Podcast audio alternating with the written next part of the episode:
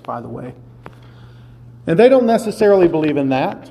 Uh, they just believe in good works and coming to church and living a good life and all these kinds of things, which totally negates the life of Jesus Christ and what he accomplished. Because Jesus did all the work. And until he becomes real enough to you personally, where you place your faith and substantiate that faith by allowing God to inundate you, where you claim him as your own God, to where you submit to him and his authority and his divinity in your life, you will never know the fullness of life. Jesus said, I come to give them life and life more abundantly. The abundant life isn't necessarily a new car. You know, it's, it's interesting. We were talking about, uh, you know, cancer and, and things. It's, it's an interesting and unique relationship that the soul has with the body. They're tied together. Yet one will live and one will die. And the most important thing about you is not the flesh that you have, that we continually, the soul, because it's so misdirected, the soul of man is so lost when we're born, it is just this way.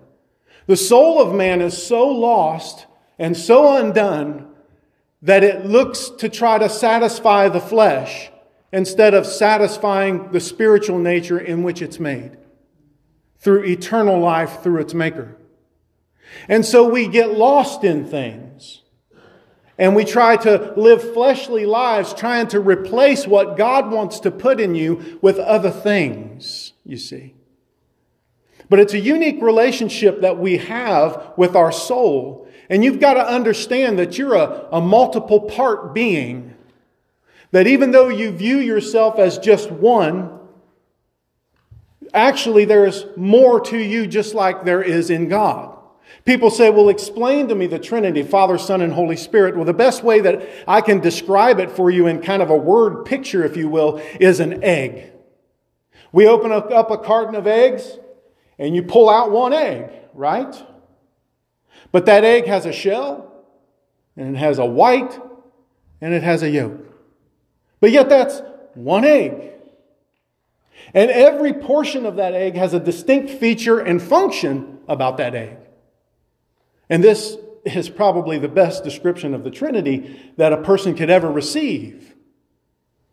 And it's you are made in the image and likeness of God, a multiple part person. And if, if you neglect one part of that, the other parts will suffer. You do not want that to occur. So, what the scripture says, and what my book would say, when God becomes real to you, is the very first chapter would be the absolute requirement that you believe in the reality of God. And the only way for God to become real to you is you have to get real with God. Right? Nobody likes a trickster. Nobody likes it when someone's running a game on you. How many people in here has ever used that mantra, are you for real? How many people's ever said that? When somebody tells you something and somebody is telling you a story or something's going on in this world, you go, really? Are you for real? So you got to get real with God. God's always real. God's always real with you. It's never God's fault, you see. Our shortcomings, understand this, is never God's fault. It's because we, we typically are not real with God. And we're going to make a run on God. Now, let me go to my scripture over here in Hebrews chapter 11, in the faith chapters of this, of this scriptures. It says in verse 6, this is what it says But without faith, it is impossible to please him, him being God.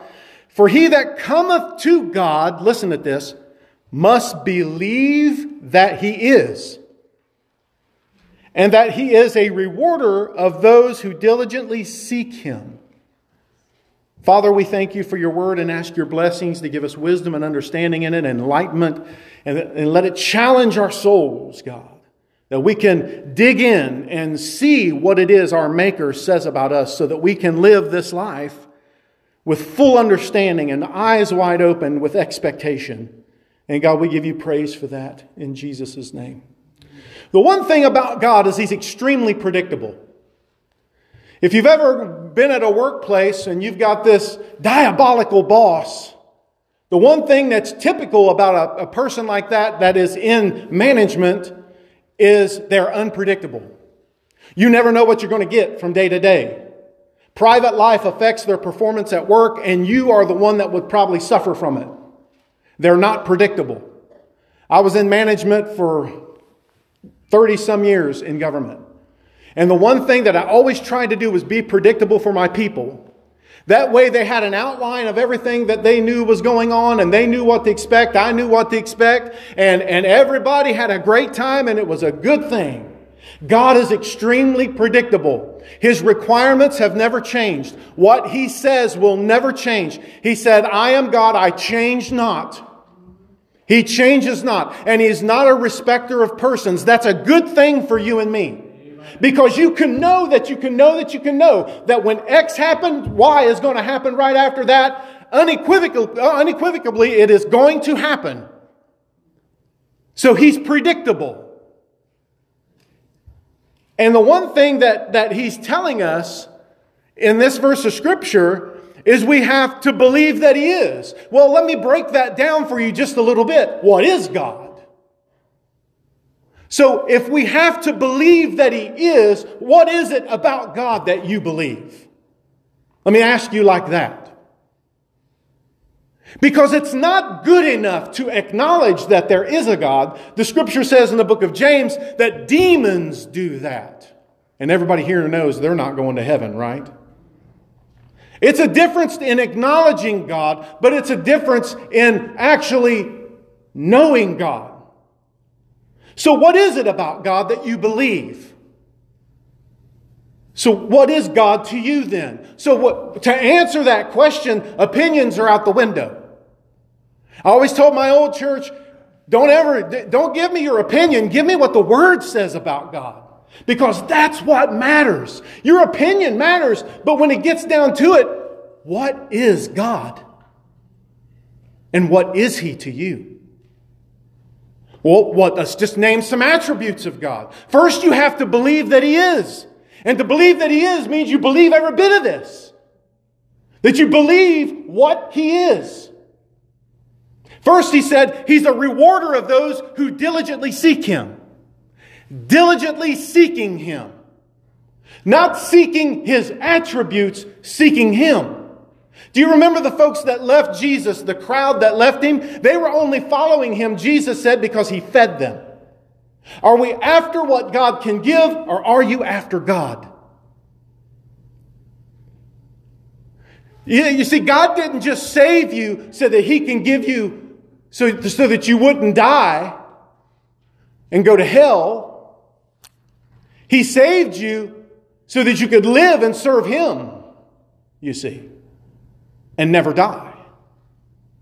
But the, to merely say that God exists to keep me from, from going to hell, that's not exactly total truth. There's a lot more to this than what we think. So, what is God then? Well, some of the attributes of God is He's a Savior. Well, everybody needs to listen to me, and this is very important. You need a Savior because you ain't going to make it without Him. Understand that. All mankind must know Jesus Christ. I know that is a very dogmatic statement. That's one a lot of people don't like to hear. But, brothers and sisters, that is absolute truth. Without Christ, you don't go. Period. That's just the way it is. That's the way God designed it. That's a very harsh message that today's world does not like to hear. We like to hear that, we, we like to hear this multi kind of uh, faceted, if you just believe your way, you're going to go to heaven. Let me be the first one to tell you that is a lie straight from the pit of hell. One died for you. One. Not Buddha, not Muhammad, not some other religion. Jesus Christ died for you. He is your Savior. Look at the names of God. He's your shepherd. He's your guide. He's your healer. He's the one that, He's the banner over you, His love. What God is should be your everything. Every single thing. God doesn't deal well with fake. He's not into fool's gold. Everybody ever seen that stuff, fool's gold, before? Right? He's not into diamonds that are not diamonds. He's not into gold that's gold plated, you see. He knows the real deal, and God knows you. Understand that. Do you believe because faith makes sense? Or because faith doesn't need to make sense? Let me ask you that question again. Do you believe and are you a Christian because faith makes sense, or because faith doesn't need to make sense. The, the great church leader back in the very early days of Christianity, Augustine, he was one of the first religious Christian leaders to ponder the very question of faith and what makes sense. And this is what he said. He concluded, I believe in order to understand.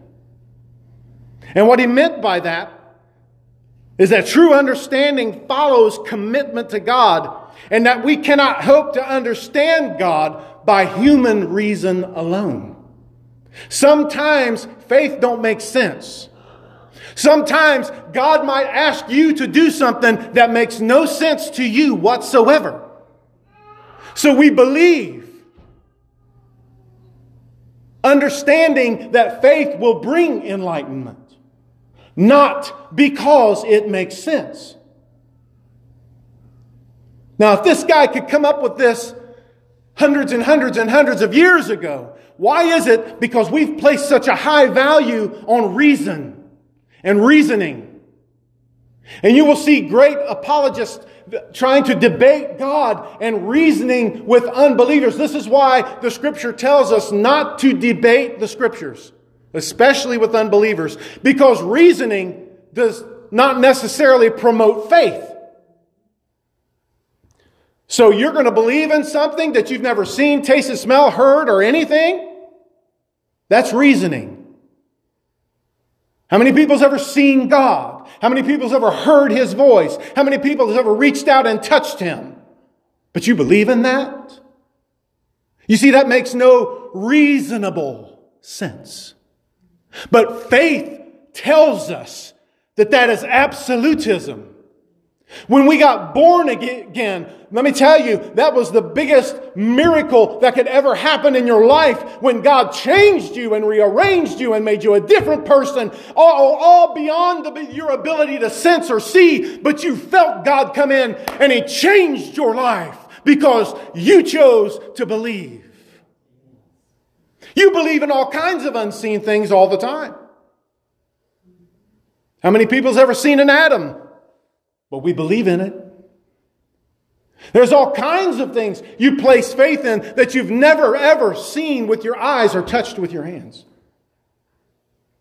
So Augustine concluded that I believe in order so that I can understand. And let me tell you something. That makes a lot of sense to, sense to me as a Christian, uh, uh an elder in Christianity. Because I believe and I trust. Believing and trusting goes hand in hand. How much do you trust God? Is God everything to you, or is He just a little bit to you? Do you give God the good ground of your heart, or do you give Him the old stony, nasty stuff where, where a turnip wouldn't grow? And save the good ground for you. Is that how we do it? Or do we believe in Him with every single thing that we are?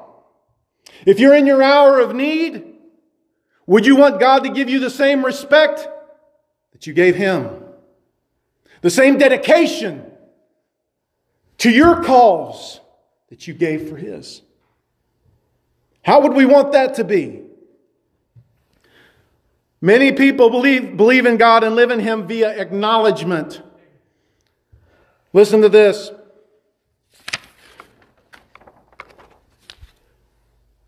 There are some things that it's going to be difficult for people in this age to follow God and allow Him to become real to you. We live in a, in a society that is very much into self indulgence and self satisfaction reigns supreme.